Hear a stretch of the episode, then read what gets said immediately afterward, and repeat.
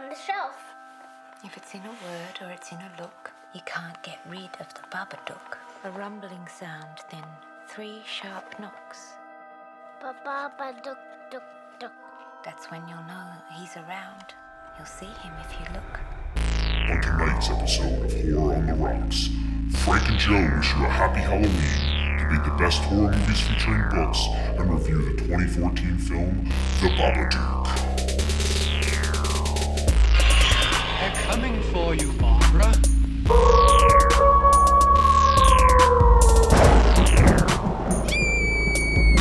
Look, there comes one of them now.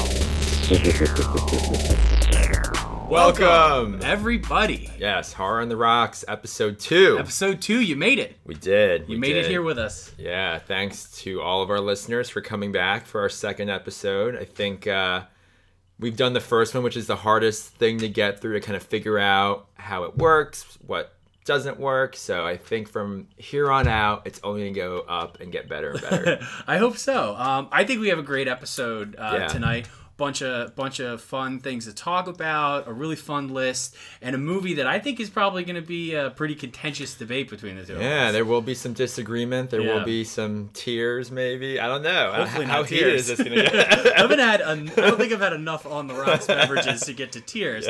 Um, speaking of which, uh, let's start this sh- episode the way we will be starting all of these episodes by uh, sharing a drink with you guys. So, Joe, what are you drinking tonight? Well, we hope all you out there are enjoying something to drink, whether it's a cocktail or something else delicious. I'm having a classic gin and ginger. The gin is from Liberty Gin, which is a local gin distillery. Very delicious, kind of potent, a little bit of a a kick to it. Um, and I mixed that up with some Trader Joe's triple ginger beer. So um, is coming in with the uh, mixer. it's delicious. It's hitting the spot. Um, how about you? What are you working on? I am. I, so I'm drinking the whiskey that I said I was going to drink in the first episode, the uh, Bulleit Bourbon Frontier Whiskey. Um, it is my go-to bourbon, and um, I love it. It's great. It's good. I, I got a bunch of ice cubes in there, as I mentioned last time. Disappointing all real bourbon drinkers, but hey, that's that's the way I like my bourbon, and uh, I love this bourbon. So. So I noticed that you're drinking bourbon second week in a row. Mm-hmm. Is this going to be a common thing? You're going to switch it up, or are you just sticking to bourbon? I'm going to use this podcast as an excuse to try so many different kinds of bourbon. Okay. Because I love bourbon and I love it all on the rocks. So All right. this is uh this is a good excuse for you know masking alcoholism. Maybe I don't know. Maybe I can get you to try a different thing. We'll like experiment, perhaps. I with- will. We should All right. definitely do an episode where you pick a drink for you and I pick a drink for me, and the other person has to drink. We have backups in case we despise them. 'cause I have a feeling you're gonna pick bourbon for me, and I'm not gonna like it. But Yeah. yeah, let's see where it goes. So, welcome to the show. Before we got a lot of things to get into tonight, but uh, before we do anything, we uh, neglected to mention on the first episode how to get a hold of us. Yeah. Um, definitely the best way to get a hold of us is on Instagram at Horror on the Rocks. Um, we just we've received notifications that we're now on Stitcher and Google Play Music, Ooh, moving on up. We're getting Yeah. fancy. and we are on iTunes. We made it. it took a very long time for some reason. I don't know why it took so long for them to approve us. Probably because the content was so good, they just wanted to listen to it over and over again. But we are there. You can find us there. Um, and yeah, so that's that's basically our online presence. Um, before we get into this episode, just a couple things from last episodes. I call this. We got a Buckley the dog here. So my dog Buckley who is, uh, playing with his joining his us. toys all over the place. Um, so Buckley, my sweet little pooch, is hanging out with us today. Um, but yeah, go for it. Um, corrections. I said a couple things that were incorrect. Uh, I said uh, Jessica Walters instead of Jessica Walter, who was the uh, original voice of the Chucky doll. Uh, Forrest Gump did not come out in 1998. It came out in 1994. Okay. Um, I referred to the killer in Chucky or in Child's Play as the Lakeshore Killer at one point, not the Lakeshore Strangler. Um, and uh, at one point in the episode, I said hobo, and I didn't realize that hobo is not um, uh, a proper vernacular in the parlance of our time. Right. And uh, I just I, I hope I didn't offend anybody, but and I have no corrections to make. I didn't say anything wrong. I uh, did my job flawlessly. But yeah, I perfect out of the chute from Joe. no, nothing, nothing to change. Um, but before we get to the rest of the show in this episode, I want to say, Joe, happy Halloween. Yes, happy almost Halloween to you. Yeah, I treat happy Halloween like saying happy holidays. Like if we're in the month of October, I'm telling people happy It's a Halloween. seasonal Absolutely. event celebration. Yeah. And uh, for us here in Philadelphia, I think we mentioned in the first episode this uh, podcast is from Philly, but if not, we are coming to you from Philadelphia, and uh, it just became Halloween weather here. Like last week, Yeah. it went from like 85 degrees suddenly it's a little, it's sweatshirt weather, it's a little breezy. It feels it's just so been, It's, it's good. been awesome. It feels great. I got my pumpkin spice O's, like the cereal from Traders. I got my pumpkin spice coffee. The weather went down. Like it's starting to feel more like Halloween. Yeah. And with that are some movies coming out. Yeah, um, really kind of awesome slate of movies that are either out right now or about to be out, um, or or that you're just throwing trailers at us right during Halloween because they know I want to spend my entire lunch break at work watching trailers for horror movies. Um, we're recording this on October 16th, and this Friday, October 19th, the latest installment of Halloween comes out. Yeah. Yeah. I Um, think it's about 40 years after the original, and they're kind of just ignoring all the sequels following the original, which is pretty funny and a good way, I think, to restart the series and kind of reboot it in a way. Um, but Jamie Lee Curtis is back. The trailer looks great. I'm the- so pumped for it. I think it's gonna be scary. Um, I'm glad that she's back in it. I'm I'm on board. Yeah, me too. I'm I'm cautiously optimistic because they've taken a couple cracks at this kind of rebooting the Halloween series, and some of them weren't too good. Some of them have been good, but some of them haven't. Rob Zombie did a nice remake a couple years ago, but there are a couple in the middle that just I don't know they, whether they were a continuation of old stuff that what didn't quite work or a restart that didn't quite work. Um, but they've had some good ones in the mix. So I hope this one is. Yeah, and the fact that she's on board though, I think makes it promising. Um, but yeah, Definitely. so that's coming out. And then next Friday, the remake of Suspiria comes out, which is a movie. I want to say it was from the, the 70s that was done by this guy Dario uh, Argento? Argento. Yeah, Yeah. and he so he like I think he wrote, directed the whole thing. It's an Italian-based horror film. Um, that's I, so I tried to watch it one time, but I got a DVD copy of it that was like so grainy, like so desperately needed to be remastered. I was having a hard time making out who the characters were. So I've got it re on my list for my DVD, Blu-ray, Netflix queue because now they've remastered it. I want to see it again. Um, but so I, I, I think that he.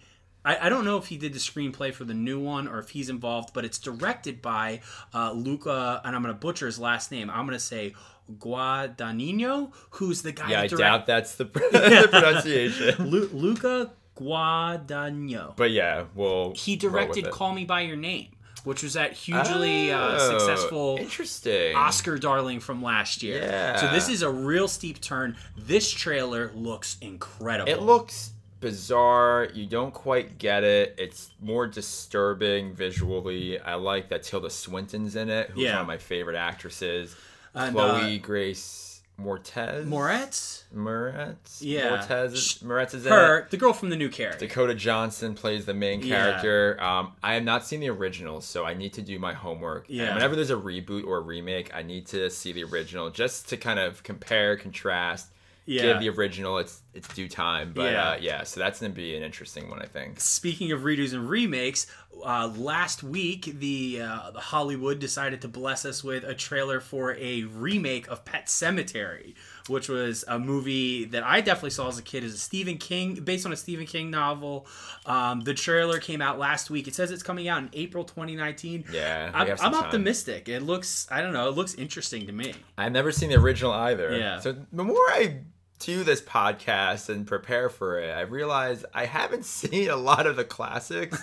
so yeah, I have my work cut out for me. Yeah. Um, I think the remake looks great in a sense because it has John Lithgow, Yeah. who I'm also a big fan of. who, for those of you who have seen the movie before, it looks like John Lithgow is going to play the Fred Gwynne character, who's really important in the. Uh, he's really important in the movie, and I could really see kind of like a old, now gray bearded John Lithgow playing that character really well. Um, Why is cemetery spelled with an S? is it? Yeah, I guess it is spelled wrong. It's I I don't completely know. incorrect. I don't know if that's a thing. if there's some reason, some Oh yeah, it's spelled with an it. S. Yeah, Um, which bugged yeah, me. Yeah, I don't know why it's spelled like that, but um, yeah, that I think that's the way the first one was spelled. And then too. I think it too might come out next year. The Yeah. second part. we haven't got any the- teasers for that yet, have we? No, but they announced the cast. Yeah. Um, Bill Hader from SNL is going to be in it. So it's Oh. all the kids grown up. Jessica Chastain's going to play Beverly. Oh, so it's gonna be like a heavy hitters cast after Yeah. how well the first one did. There's some unknowns, but yeah, they have some big names too. That's so awesome. some movies to look forward to. Yeah. But oh, with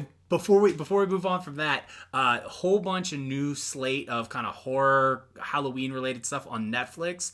If you guys are not watching, and I want to make sure I get the name right, The Haunting of Hill House, check this out. I do not typically like horror TV shows. I'm not a big American Horror Story fan. oh, I love I- American Horror Story. Exactly. So uh, my uh, soon-to-be baby mama, shout out Lauren, uh, loves American Horror Story, and we've been watching. We're like halfway through. I think we're on episode six or seven of ten of this Netflix show, and we're loving it. She says it's even better than American Horror Story. I hear it's actually scary and kind of dreadful. Like American Horror Story is more has gotten more campy and comedic and Yeah.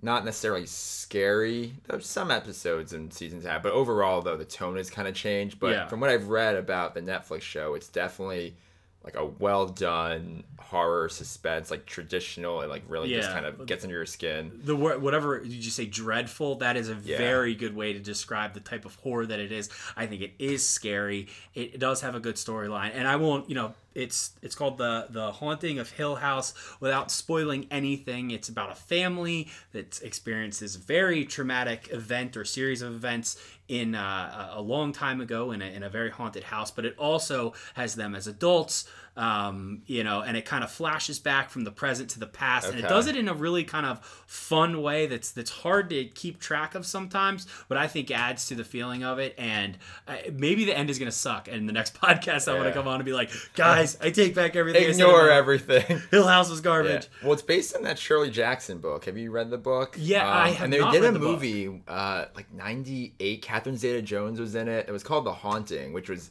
based on that oh book. really So yeah, it, I didn't it's, it's loosely that. based. This show is loosely based on that book, Yeah. the Shirley Jackson one, which is a famous story. Um, Yeah. But yeah, and Netflix always has a number of.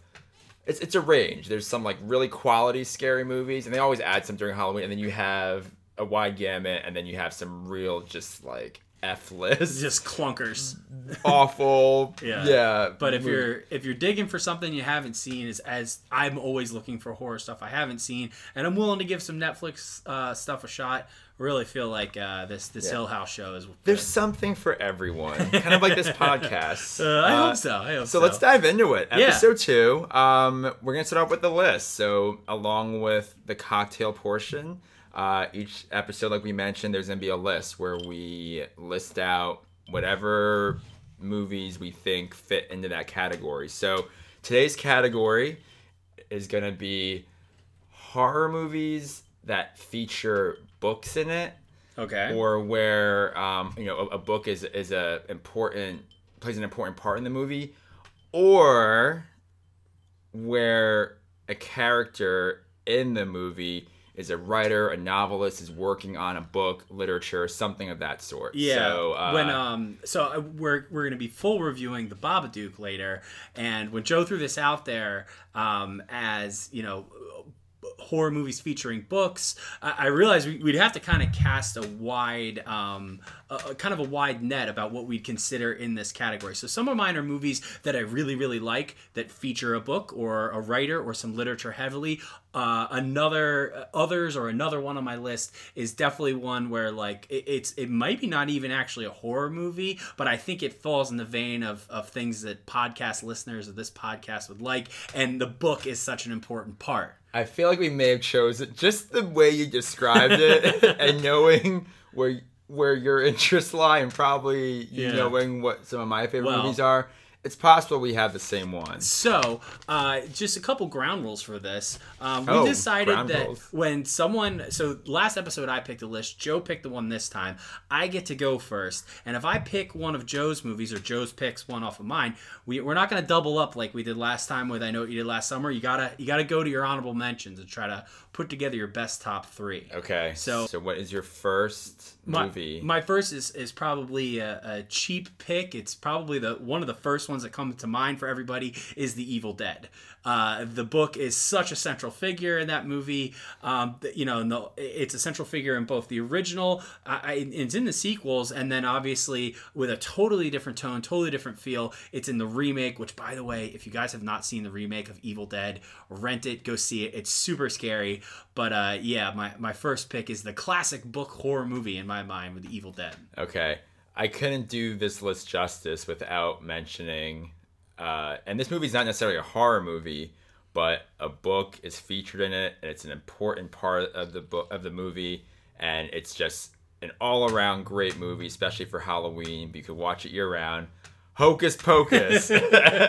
you had this one on your list, didn't you? No, I didn't have did this one on my list. Yes, I really thought you were. Yeah, gonna- I knew you'd go for Hocus Pocus, so I didn't Uh, bother to put Thank it on you. my You're too kind. But Joe and I both have a special uh, love for this movie. I've actually already watched it uh, this season. How many got- times? Uh, just once. How many times have you watched it? Not any yet, Oh. which is kind of bad for me. I it's on my list of things to do, but I haven't gotten to it. But um, yeah, obviously the book in Hocus Pocus is a huge part of the book. It's what or the movie, excuse me. What's what brings back the three Sanderson sisters. Um, the book has an eye. I remember just being like, "Whoa, those effects are so cool! Like, what a creepy, you know, feature to have in a book. Like, this thing's alive." Um, I love the ending of the movie. I mean, the movie as a whole obviously is amazing and perfection, and it's just 25 years, by the way. Kind it's of- the 25th anniversary of the movie this Wow, year. I feel old. Yeah, you should. I, I would definitely agree. I think it's the best, or, or at least one of the best I can think of, uh, children's movie that kind of like touches with touches on like the horror genre and like maybe gives kids their first. Oh my god, that movie scared me a little bit. yeah, Um, introduces kids to horror in a way. It's funny. There's a bunch of adult jokes in the movie you don't get until it much holds life. up. It really holds up. Um, everyone's so good in it. But what I love about the book too at the end is just that you think the movie's over, everything is you know great, happy ending, and the book's eye just opens up, and you're like, like to be continued. I'm kind of glad there was no se- Well, actually, I want to say there is no sequel. There is apparently. The last thing I read is that there's a sequel in the works on like the Disney Channel. Yeah. Which I am really anti. Just the fact that none of the original cast members are in it. It may have this whole like Disney remake perspective, which I don't know. I'm I'm just very reluctant Yeah. and resistant. I, but I would I would hate to see the the Hocus Pocus legacy get tarnished by a made for Disney Channel version or sequel. That would just suck. No, it, it- Um, we'll just have to ignore it and pretend it never happened. So Yeah. that's my first one. What's your next? Uh, second pick is uh, I've decided this is my all-time favorite horror movie. I've decided I will limit myself to mentioning The Shining uh, on one episode per month because left to my left to no self-control, I probably try to work The Shining in on every list. Uh, in The Shining, if uh, you know, generally speaking, if a movie's older, I'm going to assume that people have seen it or at least have a point of reference for it that we can talk about it. More recent movies, I'll do. I'll try to not spoil, you know, stuff in the past three, maybe five years. But Shining's been around since the mid '70s, and uh, you or- should know what happens. you should know what now. happens. Obviously, they're they're uh, shacked up for the winter in the Overlook Hotel, and he is and Jack Nicholson's character is writing a book, and it's really one of the scariest scenes in the movie is with his manuscript. The uh, all work no play make Jack a dull boy that on the in a typewriter? million yeah on the typewriter. And he's got a he's got like a kind of a stack of paper that is his manuscript and she walks in and starts flipping through it and realizing like oh i was right he's lost his mind He is losing yeah it. so that is you know a, a movie about a writer a movie where his manuscript or would-be book is a super scary part of it i love it i will take every opportunity that joe will let me to talk about the shining and how i think it is one of the greatest you know, definitely the greatest horror movie uh, of all time. Um, so yeah, those are my top two. What do you got for your second? So You hit Joe? your October quota with the yeah. So not till November. I'll try to control my uh, my Shining fanboyness. You know, actually, with The Shining, I must add one thing. So I grew up watching The Simpsons, and my first exposure to The Shining was actually one of the Treehouse of Horror episodes. Have you Oh, watched The Sim- yeah. yeah, is, Yeah. is where they do sort of the retelling of The Shining, and that was my first, again, sort of foray into um, The Shining. So I saw that before seeing the original movie. So when I think of The Shining, Oh, that's I always just reference The Simpsons episode, which was so awesome and funny and well done. The things I've learned from The Simpsons. Yeah. Uh, so, all right, I'm on numero dos on my list. I'm going to go with Misery. Ah, Is that on your list? No, Misery's Okay. not on my list. All right. Misery, I read the book first. I went. With, I went with a better movie about an author. we'll see. Um, yeah, so obviously, Misery, um, as many of you may have seen it already. If you haven't, it's about a uh, novelist gets into a car accident. He's rescued um, by this deranged fan played by Kathy Bates. It was one of her first movie roles. Really? And she just taps into this character Yeah. so well. It's she just- does crazy very well. at first, you're like, oh, this is just some kind of like sweet caregiver, and then you're like, oh no, she is not all there, No, and just yeah. starts to terrorize um, James Caan, who plays the main character, um, and it's just it's it's a great movie, um, and. One, one of the funniest things I could think of with this movie, though, is that I went to a drag show in Provincetown. There's this really funny drag queen named Dina Martina, and sometimes drag queens will have like a video montage in the beginning of the show, and she just played the scene. There's this epic scene where Kathy Bates has either like a sledgehammer or something and smashes it on James Caan's ankle or foot. Do you remember that scene? Yeah, yeah. And just like breaks. I think it's his ankle, or maybe Yeah. it's his knee. it's really gruesome. So the dra- Dina Martina just had this like recurring image, just like over and over again. This clip just playing, of like the sledgehammer coming down. oh Yeah. jeez. So it's like a great way to start off a drag show. I mean, Yeah. you really don't know what you're getting yourself into after that. But um, yeah. Yeah. so it's very, very good. I'm, I'm movie. no, nowhere near as. Uh, d- did her character have something to do with no, misery? nothing, nothing. It was just that scene. It was probably just the shock value, and Yeah. you're just like, oh, what? but uh, yeah, so uh, Yeah. I love that movie. Yeah, it is. A, it is a good one. I, will- I will say is a good. It's definitely once I realized that it to do this list really justice, we'd have to be talking about author horror movies. Yeah. I was. I thought of Misery. Misery's a really good one. I I did not pick Misery because I was like, I'm not gonna do more than one about an author, and obviously I hit my shining quota. All right, so yeah, what do you got now? Your so last one. my last one uh, is admittedly not a horror movie. Okay. It is definitely something that falls in that kind of comedy that plays on horror tropes. You know, there's ghosts and supernatural and stuff like that. But I had to pick it because the book itself in this movie is so great, and that is Beetlejuice oh shoot! and the Handbook for the Recently Deceased. I didn't even think of Beetlejuice. Yeah, I, it's Oh it's such a great movie. It was one of actually my favorite movies as a kid. If if you know if we were doing that kind of, we tried to pick horror movies when we did the list of horror movies we loved as kids. But like as Hocus Pocus would have been on that. For me, like Beetlejuice would have been on that. You know, not really a horror movie, Yeah. but kind of touching on scary stuff. And uh, the the book is just so awesome. Like the Handbook for the Recently Deceased. Yeah. Um, and it's you know it's iconic. I mean, you see it on T-shirts and stuff now. Oh yeah. Yeah. Good choice. Yeah. So, what about you? What what do you round things My up? My last one is Cabin in the Woods. Have you seen that one? I loved Hmm. I it. have. Um, also, kind of a genre tweener. Yeah, Yeah. it's not just your traditional horror movie. It kind of dives into those um, sort of the uh, like stereotypes of, of a horror movie in a way. It, it like tackles that, but then it twists it around and it has this supernatural element, this sort of sci-fi aspect.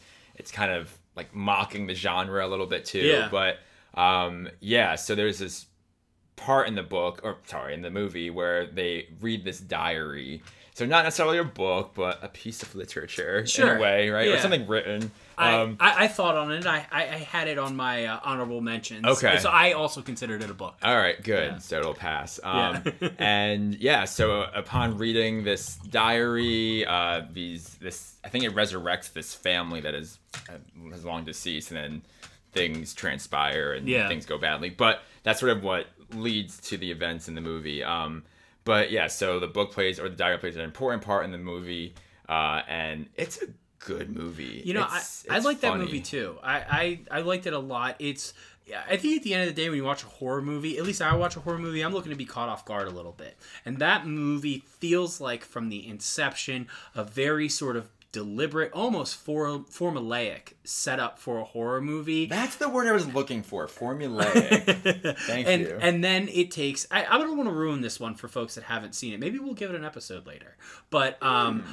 I it takes a huge kind of turn and not just the plot but what the kind of movie it is and it, it's it's still scary but it it kind of it, it really transitions into something totally different but still really fun Yeah, yeah, it's definitely an unexpected twist ending that Yeah. left me feeling, oh wow, I haven't seen that before, and that's Yeah. what's special about the movie. any any honorable mentions before we before we move on That covers it. Actually, I got all mine out. I'm good. Yeah, I the only I had a couple other ones on there that I thought were good. Um, there's a book. Well, there's then I just started thinking of any horror movies where there's a book. There's a book in Hereditary. Um, and I loved that movie. There's a book in. Have you seen The Witch? Came out in 2015. It's a really Yeah. slow. There's a book in that one. Okay. Um, and then what There's else? did I actually a few more than what we thought. Yeah, and then uh, the other one, which is more of just a you know coming at you straight horror movie. It's a Blumhouse movie. Is Sinister. Uh, I think it's Ethan Hawke is the main character. He's an author in that. All right. Yeah. So that is our segue into our movie today. So as Frank mentioned, today we're going to pick apart the Babadook. Oh, and I am gonna pick it apart. Baba, don't you dare. Bubba Duke Duke Duke. I am a huge fan of this movie, and as you can tell, Frank thinks differently about it. Uh, but um, yeah, so let's talk about this one. I wanted to talk about this one because I remember when I first saw it, I thought it was just, again, not your traditional formulaic horror movie. There's a lot more depth in it. I think it just tackles issues that have not necessarily been tackled in horror or does it in a different, cool way. Um, it's an Australian movie. It came out in 2014, written by Jennifer Kent, who is also Australian. The movie had a $2 million budget, grossed 10.3 million. Um, and for a movie with that small of a budget, it actually didn't do horribly. But Yeah. I guess based on the numbers and whatnot, it was deemed kind of a bomb. Um, I feel like it really became popular once it was on Netflix. That's where I first watched Yeah. it and when I first heard about it. Um, It only did about it did about a million in theaters in the United States. Um, overall, and that was after kind of a limited release that did better than they expected. I don't remember even being released in I, theaters. I don't ever remember seeing it in theaters. I remember watching it on Netflix when you recommended it to me the first time. Did I really? Yeah, it was pretty shortly after Oh, we started working together. so- you you mentioned it to me when you know at some point we realized we were both obsessed with horror movies, and I were watching it and like, I don't know about this guy and his, And I his still crappy talk- horror movie picks. I still talk to you after that. I'm surprised. Yeah, after after I turned down a, a beloved horror movie for you. Um, so yeah, uh, it is a so it's no longer on Netflix actually because I thought I could rewatch it which, on there. by the way, is probably the thing I'm most frustrated with you about having to review this movie. I had to pay for it. pay. I fired up Netflix last night. I waited till the last minute to watch it because I've been immersed in Hill House. By the way, watch Hill House if you are not watching Hill House. watch Hill House. It is so good. Anyway, I I I jump on last night. I'm like ah, I gotta watch this damn Babadook movie again, and I had to pay for it. It wasn't on Netflix. Yeah. I had to fire up Comcast, give them four bucks to uh, to watch to watch this movie that I, I don't know. I just think it. We'll get into the substance later. Let's let's uh, finish the nuts and bolts. So the movie stars Essie Davis. She plays Amelia, the mother in the movie. Yeah. And just quick backstory: her husband dies um, in a car accident. He dies though while she is pregnant and on the way to give birth to her son Samuel. Yeah, things we kind of figure out later because like the first shot in the movie is this car crash and it's it's just a close up of her face and there's glass flying everywhere. So like, okay, there's a car crash, and then at some point in the movie we learn that she is a widow with her just demon spawn most annoying child that has ever been put on film. He's got some issues. He's definitely got some behavioral issues. Oh, I that is a gross understatement. He's- he's the most annoying child that anyone has ever filmed. I mean, he's gone through some stuff too, so I'm trying He- to be sympathetic. Listen, I, I, I, there is a lot of terrible things that can happen to a child in their life, and certainly losing a parent at any stage is terrible. But he is just the most. Oh God, he's unbelievably annoying, and his poor mother cannot wrangle his behavior in any sort of effective way. so, and what I was saying before though, so the mother, her, the, or the husband, father dies on the way to the hospital, and Yeah. that's so husband dies, son is born, and that kind of sets up this complicated relationship dynamic between the mother and Samuel. And we pick up on Samuel's like right around his fifth birthday, sixth birthday. Maybe Yeah. a little older. Maybe he's like seven or eight. He's So- in grade school. he's in grade school and it's obviously a tough day for the mom and i think just in general she's had a tough time grieving the loss of her husband it's this complicated situation where you know she loses her husband but her son's born on the same day that her husband died like that's gonna mess you up Yeah. um so she doesn't celebrate the son's birthday actually on his birthday because i think it just triggers trauma and memories so he shares a birthday or he when they celebrate his birthday, it's on the same day as his cousin, who is, I think, the far more annoying child. The his cousin? is, I think her name is Ruby. Just she's, that one bad scene. she's a brat. she stinks. She doesn't want to share a birthday with another kid who who it's not even his same birthday. Yeah, but then she starts like berating him for not having a dad, and no one that- likes you, and gets pushed out the treehouse. That is that is nasty. But I I, will just I like- will say that at the point that That that, ain't cool, starts, Ruby. it's not cool. It is not cool. It is exactly the kind of thing I assume little kid. You know, I was I, other thing I was wa- worrying about watching this movie is I'm about to have a baby. Uh, podcast in case you didn't know. yeah, Papa Frank. and I am concerned that all six and seven year olds are as nasty and terrible as Samuel and his cousin Ruby. Because boy, are they both just garbage children. Are you excited to have a kid like Samuel? Oh God, I hope not. I mean, like, let's just quick run through some of the stuff that happens in the beginning of this movie to establish how Samuel is, how terrible Samuel is, and how just awful. His mom's just having a horrendous time trying to manage him, right? So first of all, he has weapons at like all times during this movie. Like they're they're like medieval catapults, Homemade dart kind of weapons, and- it looks like. and she keeps telling him, like, oh, I told you, Samuel, don't play with weapons. Like, for the love of God, take the weapons away from him, woman. Like, right, so is it really Samuel's fault, or are there some parenting issues and questions we have with Amelia? Uh, we mean- have plenty of parenting questions uh, with Amelia. We'll get to those. So we find out he's getting kicked out of school because he's just a terror. and he keeps bringing weapons to school. Um, Yeah, and the mom is he keeps bringing weapons to school. They're having the conversation with the principal, and like the the wooden gun that he built is like sitting on the table, and he builds this like backpack catapult thing that like a child simply could not build. Yeah. Like, chi- chi- children that age do not understand like leverage and physics enough to build. I mean, this thing was breaking windows. Like it was It super. was an impressive piece of whatever. it was was. aggressive. Uh, so they, um, mom is totally in denial about how bad the little kid is. Um, just the this the scene in the playground where he will not stop screaming her name, and and she doesn't ever go Samuel. I'll like something I, I think I've, I'm going to try desperately to teach my son, and people that have kids that are listening to this podcast are going to laugh their ass off of me, is like, if I'm talking to somebody, like, I you have to wait your turn to talk. Yeah. And that is an important thing to learn. It learn. seems like a very good, And- reasonable, practical. and it is to- probably a long time uphill battle to cheat, teach children that, but Samuel has no concept of that. He's screaming his mom's name until he suddenly climbs to the top of the swing set and throws himself off. Yeah. Or I assume he throws himself off because the next clip we get is poor Samuel's mom. What's her name in the movie? Amelia. Amelia driving him home, and as usual, Samuel's in the back sc- seat screaming bloody murder. Uh, this time, you know, not just for fun, but because he's got a broken leg or something. Yeah, he um, has a lot of outbursts. He kicks the seat in the car behind, like his mother's driver's seat. Yeah. Um, he, yeah, just is a lot to handle. But, or did you have more on your list of, of incidents? Well, so on the way, I think on the So I'll way home, at the very end of the birthday party. So at the birthday party, we get this kind of confrontation between uh, the mom and I think it's her sister Claire. It's her sister. Yeah. yeah. about like, hey, your husband died seven years ago. Like, can you maybe kind of like, are you? It's probably time to get over this.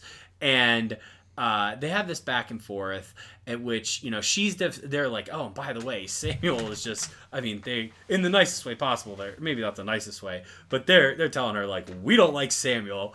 That kid is a terror. And she's defending him she's going to bat for him and then ruby of course terrible timing for samuel. Ruby's going after him about like you don't have a dad like all sorts of nasty shit and then he like headbutts her out of the playground and of course claire comes and scoops up her daughter who's now got a bloody nose and you know uh, uh, amelia runs to sam and they're like, and this is what I'm talking about. Samuel's so bad. And Samuel yells out, I wrote it down to his mom. I hate you. She won't let me have a birthday party. She won't let me have a dad.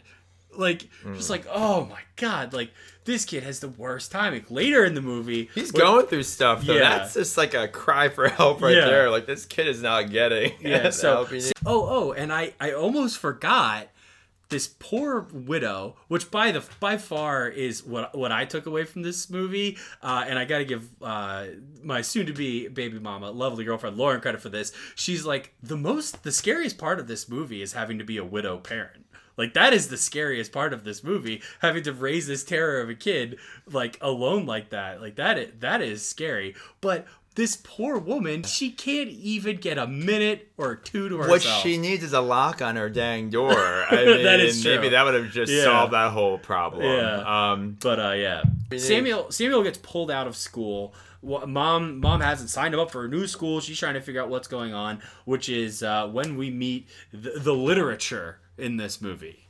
yeah, the big old book. Yeah, That's which is really like a binder. It's not even like a book. Yeah, and that's what's spooky though too. It's that you don't know who wrote the book. It just don't really know where it came from. I kind of wish uh, they. Yeah, actually no. I think it's scary not knowing the origin of the book. Um, Yeah. But it's this red book, a red cover called the Babadook, and it's a picture book. Looks like a kid's book at first, and then as the mother's reading it to Samuel as a bedtime story because he picks it out, they realize that it's not really a sweet, comforting Yeah. fairy tale. Yeah, at Um, first I was kind of like, why would she ever start reading a book that she didn't recognize? But then I remember parenting Samuel. Uh, She's like, the- I need to do whatever I need to do. The quickest way to get this kid to go to sleep. Yeah. And if this is what he wants, all right, let's give it a shot so Yeah. he will calm down and go to bed. But they get like basically three pages into it, and the first couple pages this are, are book about freaks him out. Yeah, are about like kind of the incantations that that the Babadook responds to, or how the Babadook shows up in your life. And uh, by So- by page four or five, she is just not reading anymore, and Samuel's yelling at her like, "Does does he get them? Does he get them?" And and the next thing you know, he's crying, and she's trying to read some other book. So the Babadook though is this creature. He has this black top hat. He has these white eyes, long fingers, sort of like a wears like a trench coat. It looks like he's like dressed for winter. He's like dressed for Yeah. cooler climates. Um, and it's all about how the more you deny this creature, the more you pretend or deny his existence, the stronger he gets. And he Yeah. pops up in this kid's room. And in the picture book, it looks like it's Samuel almost is like the character in the book. Um, like the Babadook, is, I think, is in the closet or under the bed and kind of terrorizing this kid. Creepy photo or creepy drawings in the, The book is creepy. I'll give you um, that. The it book is. is creepy. So as they're reading this, they're like, eh, maybe this is not the best thing to read. Yeah. Samuel has sort of a meltdown. The mom puts the book away. Samuel struggles with sleeping, so she goes to a psychiatrist. It looks like. Um, no, I think it's just actually a doctor because she wants to make an appointment with a psychiatrist. Goes to a doctor, begs him pretty much for some sleep meds or something to help Samuel sleep. Yeah. Gets Yeah. tranquilizers Well, to help him with sleeping. because mom's at her wits end. Yeah. she's like, I can't get this kid to calm down. We got this, you know, this. It's a book sets him off. he talks about the Babadook with his cousin, saying yeah. that Babadook Oh is yeah, gonna right. get He's- them. And I, I I messed that up because he um the the birthday party scene is actually later in the movie, and he's scaring everybody with this damn Babadook story. and mom's just like, I need sleep. Yeah. Samuel enough. So yeah, tranquilizers help beg- Samuel. She's the beg a doctor for tranquilizers, and he's Yeah. like, "Well, most parents don't like these." Yeah. and she's like, "I need them." yeah. So um, mom is trying to get some sleep, and then she starts to hear things. Um, she starts to have some experiences in the house where she hears thumping or she hears you know something off in the distance. Things that happen in the Babadook book. Um, and this may not be actually chronological. Yeah. But there comes a point where mom is just so freaked out by what's going on. She goes to the Babadook book and just rips it apart. Yeah, she destroys it. destroys it. Yeah. Um, and then when when they start getting haunted, um, there there's some there's some parts right around there in the movie where uh, things start to be off in the home, and one of them is they're sitting there in their kitchen that just looks like dog shit with like the most like shitty fluorescent lighting, eating what appears to be gruel. I don't even know what the, like. It looks like they're spooning milk into their mouths. Like there's not even anything in it, and it's like a gray soup. it, it's gruel. If, if gruel exists in this world, that is what gruel is, and uh, or maybe maybe a little thicker. But either way, uh, is it is it Samuel's has glass in it? Yeah. Yeah. Yeah. And There was then just no explanation for that. I- I- yeah. No, nothing about the Babadook puts stuff in your food. Just okay. There's glass in where his to come from? Yeah. So First, uh, the first of many totally random bullshit that happens in this movie that just kills it for me. or is it just freaky and it makes Oh, you wonder? yeah. It sucks you in. I, so I feel very. I feel, if anything, I felt pushed out more than sucked in. Well, I think the scariest part though is when the mom destroys the book. Yeah. And then next day or so, she goes outside, hears a doorbell ring, looks out, no one's there, and what is on the doorstep? The book is back intact, Come- put together, and the scariest part is is that when she opens the book, it's her. There's pictures of her Yeah. drawn in the story. The book is new, and now now Yeah. in the book, she the mom in there's a mom in the book that kills a little boy. It's creepy. So Yeah. when she's flipping through the pages, though, I love the way the director shot this and the effects and whoever visually put this together is that the way like it's almost like stop motion. So you see the mom like strangling the son, strangling the dog, slicing her own neck, and then um, it's all very graphic. And you're just like, oh crap! Is yeah, this the sort book of even like bleeds. yeah? I yeah. gotta get in here before we get too far into your love for this book. Come on, it is the most predictable trope in the most predictable place. The end of like the first act, the beginning of the sec- second act. I remember the first time I watched this movie, and when I watched it again, I was like, oh.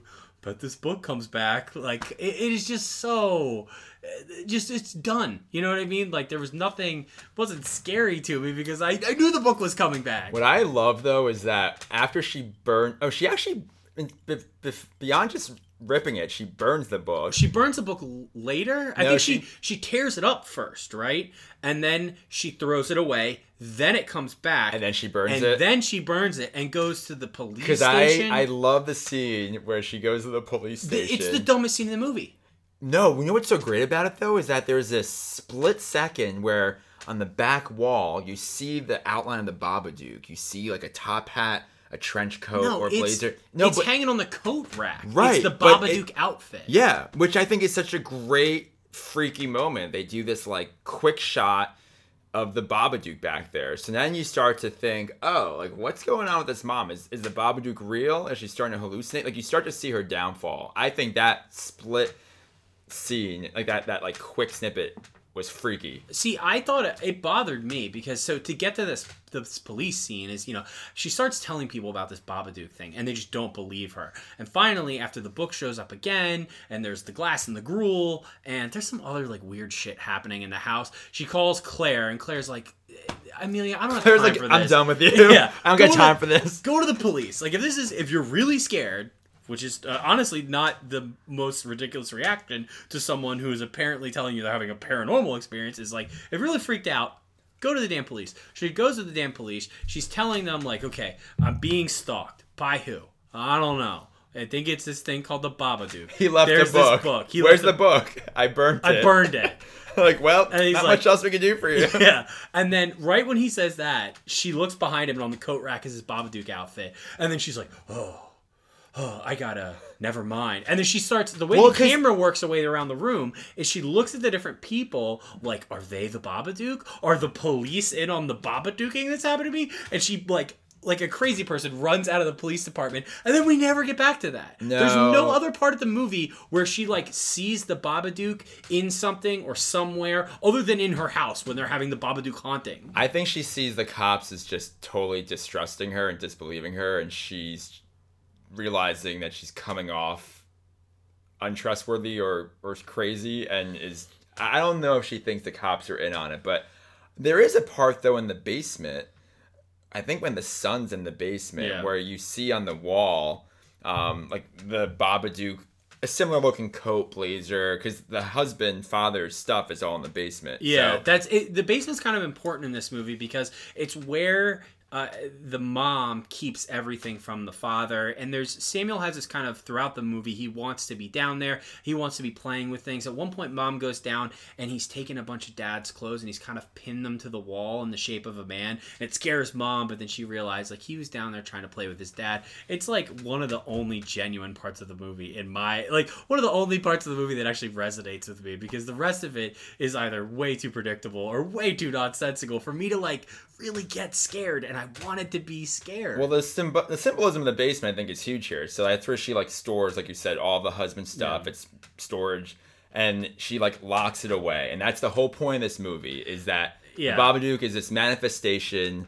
of this mother's grief. It's Yeah, like her it's- untreated grief, and like what happens when you don't deal with your shit. So um, I think that the movie is scary because it's different. I feel like other it's not your traditional linear formulaic horror movie. That's No, what I like not. about it. I like that it kind of tackles this other subject and it presents it in this scary kind of way through this creature, the Babadook.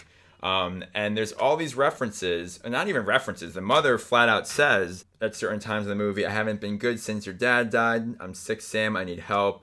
Um, it's that time of year. Um, you know, th- this is like a rough time for me. Oh, that's actually the neighbor saying, I know this is a rough time for you. So I think that when you see the effect of, you know, her husband's death that has on her, I think it's scary. I think it's scary seeing that all kind of come about and come alive um, through through the Babadook. yeah. That's what's unique about this movie. Yeah.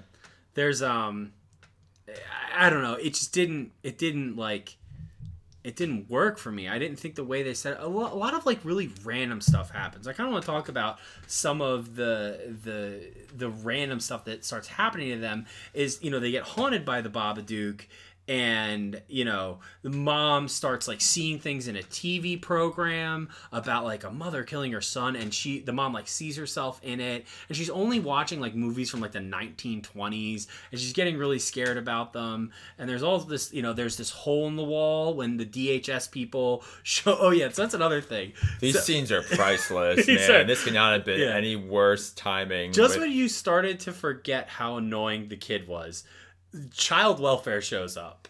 And they want to know, hey, we, we see you've taken your son out of school. Uh, we need to make sure that you have a plan going forward. And he starts saying, I can't remember what he starts saying. Is, this, is that when he starts talking about the drugs? Well, this is the point where mom is giving him tranquilizers more than what he needs too, because he actually at one point is like, "I don't need that," and she's like, "Take it." Yeah. So DHS is there, and there, and he spits out, "Yeah, I'm not in school," and mom gives me drugs really, pretty much I'm really every tired night. from the pills mom Yeah. gives me. And then they do, which uh, all professionals in the child welfare field should do, is they separate mom from child and start trying to talk to them individually. And to they do out do that, yeah. What is going on? Mom is disheveled. The house is a mess. So a lot of warning signs. Um, and Mm-hmm. Yeah. it. and he's just he's just saying the least helpful thing. His family is going through a paranormal experience. But I'm glad he is, And though. he's saying the least helpful things to the His mom's not in his right mind though, or Oh, right mind. So Yeah. But uh, yeah, so that happens. Yeah, Um, at some point in this part where mom starts losing her mind, she tells him to eat shit.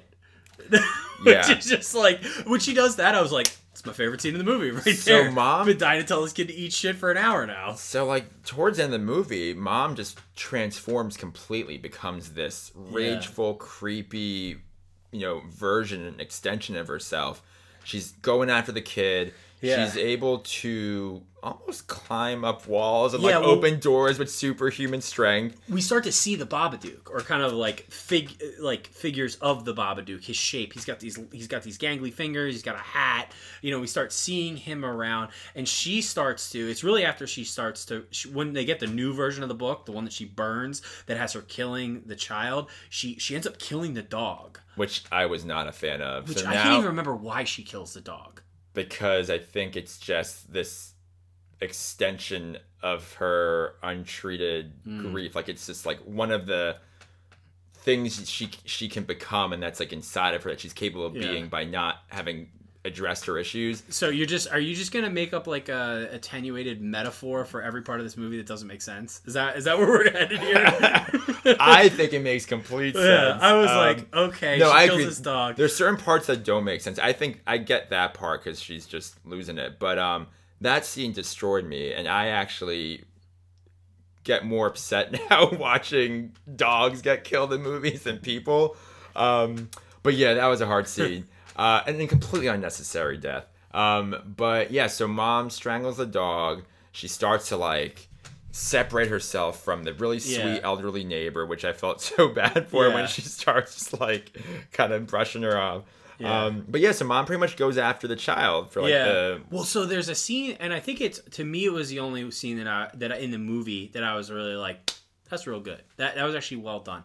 Mom is so the kid's getting the tranquilizers all the time, and mom's like really struggling to sleep even when he's tranquilized. She's kind of like you've seen a lot of horror movies where someone starts to live in that insomniac state where they're kind of awake but kind of asleep all the time, and all of a sudden she's woken up. She sees Samuel that's all bloody, and she's like, and she runs over to him, and all of a sudden it cuts, and Samuel's going like, "Mom, mom, mom," and she's holding a knife in her hand, which the Babadook book has the mom killing the boy in the book by the knife, and that's one of the scenes where you're like, oh, things are really coming off the rails for these characters. They're not like the, the reality is there is becoming only very loosely gripped by these characters. But then yeah, mom mom becomes like she she she goes after her, her son. She tells him in the kitchen. She's like, "I want you to meet your dad. It's beautiful there." yeah. At which Samuel realizes, "Oh shit, I'm about to get murdered by my mom." Samuel's a smart boy because he sees through this. He knows that there's something up with his mom. He knows that she's not right. She he tries to call the neighbor for help. Mom finds out, like cuts the phone wire, Yep, yep. um, and is not having any of it. What I thought was interesting too. So well before that is that you know mom is saying all these like really nasty things to her son, like I wish you were never born, yada yada, along Yeah. those lines. And what I read is that um, so pretty much because some of those lines were so rough and harsh, they didn't want to destroy the little boy that played Samuel and traumatize him. Yeah. So they would have an adult stand-in. Um, I guess when mom was delivering those lines, and when the actress was actually delivering that, just to not psychologically destroy the kid. And I read that they also had to kind of uh, water down the premise and the point of the movie so this kid can understand it better Yeah, and to well, not they- scare him. They they basically made a, a different plot of them. They they basically made a different plot of the movie to tell him where it's like it's about this little boy that saves his mom and all those really nasty scenes Yeah. where we see the mom and I I- okay I will say she's good. Like she's good in this movie. She does a nice job. Like you feel her pain throughout it. But Yeah. all the scenes where she's yelling She is really. Whew, yeah, well. all, all the scenes where she's yelling these really nasty things at Samuel, they're close ups on her. And I didn't realize this until I learned more about the movie afterward that, oh, they really did that creatively to make sure it wasn't some Yeah. kid. Like, I remember when we, when we watched Child's Play, there's a scene where he's in the mental institution, should go, he's gonna kill me.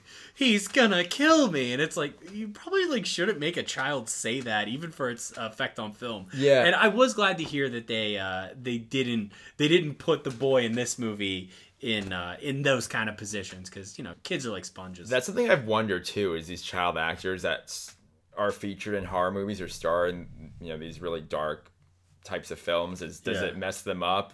Do they, or do they maybe do okay because they see it from behind the scenes and see that it's sort of make believe and pretend? Yeah. I mean, I guess you think of certain child actors that were in horror movies that went on to not do super well, but I don't know. It was just something I thought about. Yeah, so yeah, I think it was nice that they kind of censored some things Yeah. around this kid. But circling back, because we, we have a very important kind of sequence in the movie. It's really the third act that d- makes absolutely no sense to me. All right, so she it? tells him, uh, I, you, it's, I want you to meet your dad. It's beautiful there. He realizes my mom is about to kill me, and he stabs her, and uh, then she chases him like down the stairs into the basement where he set up all these booby traps which get her and then he kind of like ties her up in the basement to restrain her By the way, he ties her up like an expert. I'm like, how does this kid know Like, this stuff so well?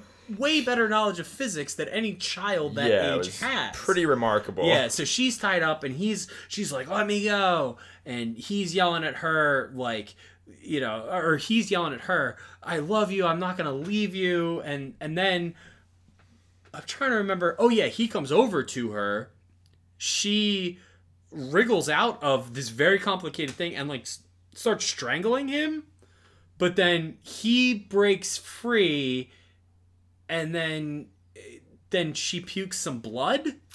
yeah. So we get that like she was possessed by the Babadook because there's a scene early in the movie where she like climbs the wall like she's Linda Blair. Yeah. And then the Babadook looks like it flies into her back. It like goes into her almost. Yeah. Yeah. And then I guess and then she chases him around the house and tries to kill him and then she pukes up some blood and then suddenly the Babadook isn't it's just like come on, Joe, this like is too much for you what at are what are we doing? It's like up and down, back and forth. I don't like, need it to be completely random stuff. I don't need it to be realistic totally. Me I don't need it to make complete sense. Me but neither. It's a horror movie. Right. I think overall, I still get the point. I see like where they're going, where they're coming at. So I think that might have just been more for like a shock value too. Yeah. But I think at that point you see, okay, she's like purged herself of what the Babadook represents. She's gonna be a little better there on out. Yeah, and then but no, so she's better all of a sudden. The Babadook's out of her, and she's like, "Oh, I love my demon son again." And then he gets sucked up the stairs, and she's like, "Oh my god!" She chases him upstairs, and then she starts to like belittle and like threaten the Babadook upstairs as she's trying to get Sam back. And then they actually yell at each other a little bit. She gets in like an argument with the Babadook. Yeah.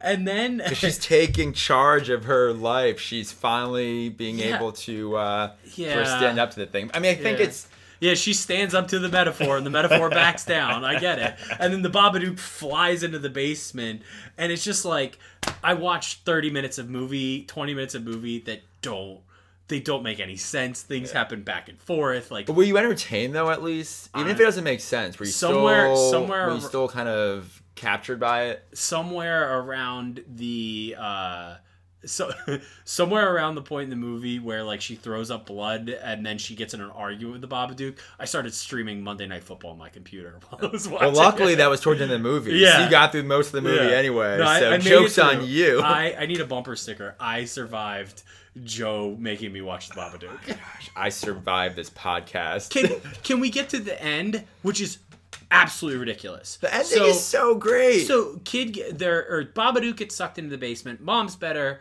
Son is better, and I'm doing air quotes here. they finally celebrate his birthday on, his, actual birthday. because they always do it on his cousin's birthday. Yeah. no wonder she won't have a birthday party with his crazy ass on her birthday. And oh, and then uh, child welfare shows up, and he continues to say completely unhelpful shit for his mom's case to keep her child to child welfare. But I'm kind of again. It's a good thing he did say those things earlier because mom was not in the right mind. No, right mind. no. But um, and then and then do you want to do you want to explain explain to me and the viewers what the hell happens in the last three minutes of the movie? Yeah, so the ending, you see that mom gathers.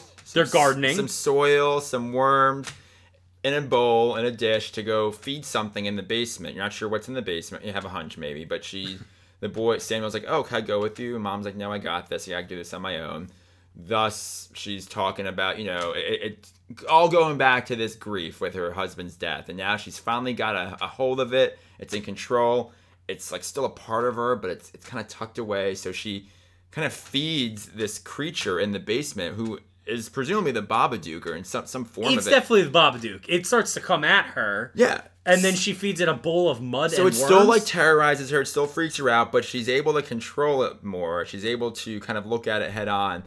I don't know why the Babadook craves soil and worms. and worms. I was kind of like, is that all at once. I don't know. I was like, where is this coming yeah, you from? really gave this movie every bit of deference. I did. uh, because But I can acknowledge when it's a little silly, like the worm soil thing. Okay, not necessary. I think in general I struggle with movies where like the end answer to things that happen was, oh, it's a metaphor for something. In this movie it just felt and i i should really have been nicer i had every intention to be nicer in this podcast because uh miss kent and everybody else that worked on it obviously this is a piece of art and i want to be respectful of art but like You can tell your opinion too. I, I just it didn't mean, work for me. That's there's there's too much random shit that happens. The the kid is unlikable. When she starts telling him like go eat shit and like all sorts of crazy shit, I'm like great. I this I I understand this kid has had a tough life without his dad, but holy cow, I agree with Aunt Claire. He is intolerable and you need to get him in order. And then the whole third act is just bananas. And then i get it right? It's this big metaphor for like repressing your grief and how grief was uh, the grief of lo- losing a loved one is always part of you but you learn how to manage it. But she manages it with a bowl of worms that she feeds it and he almost the babadook almost attacks her. I was just like this is dumb. What are we I doing? I think the boy, yeah, has his issues, but a lot of that's because of the mother not getting a hold of her stuff. So I think we gotta point the finger a little bit at her. It's not totally all his fault. You're giving Uh, like a lot of credit to what could only be off-screen character development, like things about this family that we're not shown. I feel like I know them in a different way. No, but um, Yeah. I think what again what I liked about this movie is that it's not just your regular run of the mill horror film. Like it does tackle a different issue in a kind of creative, clever way. And I'm not a parent, but I can imagine like a lot of parent, I don't know, maybe some parents like grief aside, like you get frustrated with your kid. Yeah, like yeah. it's kind of realistic. Like you want to say these nasty things to your kids too, and you have those feelings. And It's kinda- it's you learn not realistic, to so- maybe express those or whatever. But yeah, I, I feel like maybe from a parent's point of view, this movie would be a different would, would take on a different meaning in some way. Yeah, um, but I- overall, I really enjoyed it. I thought it was again just. Um, so our, our two questions that we're going to end with my, my my answers are obviously pretty easy is uh, you know would you recommend it and was it scary? To both i would say no especially now it's not free on netflix. Like god if you were at the bottom of the netflix barrel and it was on there i'd say go ahead fire up the babadook. But like it just i I felt like I anticipated parts of the movies that should have been shocking, and it and it kind of drags on a little bit, and it's only ninety minutes. Like a ninety minute movie shouldn't feel like it lulls a whole lot, especially a horror movie. And I, I get it. I, I understand the kind of the point they were going for with this being this vehicle for grief, but it just felt a little heavy handed, and it didn't scare me. At the end of the mm. day, like even though there are parts of it was good, I thought some of the performances were decent. I thought they actually did a pretty okay job with special effects despite a very small budget and not you know not being Hollywood. It's an Australian horror movie, but at the end of the day, it it just wasn't it wasn't my cup of tea. So for you, Joe, I'm guessing would you recommend it and was it scary? Is, is a double yes? Duh. Yeah, it's a yes to all the above. Yeah. Go see it. Go have some fun. Yeah. Um, I liked it. I liked it a lot. Uh, what I thought was kind of cool, and I give her credit for if the director, she said that there's not going to be a sequel. So again, the movie didn't do very well when it was first released. Did much better over time. And when that So- happens, usually there's a sequel in the works because there's more money. There's another thing to talk about this movie is I am in the outlier of this movie. If you look up this movie on Rotten Tomatoes, it's like a 90 something percent you know audience or 90 something percent review certified certified fresh and then it's like like I I don't even remember it's like 80s or 90s for the audience too so i am the outlier so if, if you're trying to get a feel for what we think is scary on this podcast joe really likes this movie it doesn't work for me for the reasons that I joke through this podcast. But this is a this is a very interesting kind of uh, debacle for us to find ourselves in, where we feel so differently about a movie. Yeah. And I I'm definitely the outlier. Um, the other thing that I think is really unique about this film is that the Babadook has become this gay icon almost. The which is so crazy to me because it there there's no reference at any point in the movie to sexuality with the Babadook. He's think- not an incubus. He's not like he's not a sexual creature for the mom. He's not a sexual creeper creature for the boy or anyone else. Like there's no reference to the Babadook's sexuality. And apparently this thing just like blew up on Tumblr. Somebody threw it out on Tumblr. Babadook's gay, and it became the it became a whole thing. I think it was more of just a joke initially. There was something about how it may have been listed as an LGBTQ movie on Netflix accidentally, and then that's what kind of sparked this. But whatever the origin is, it sort of just the Babadook has kind of just been a very popular figure in the gay community.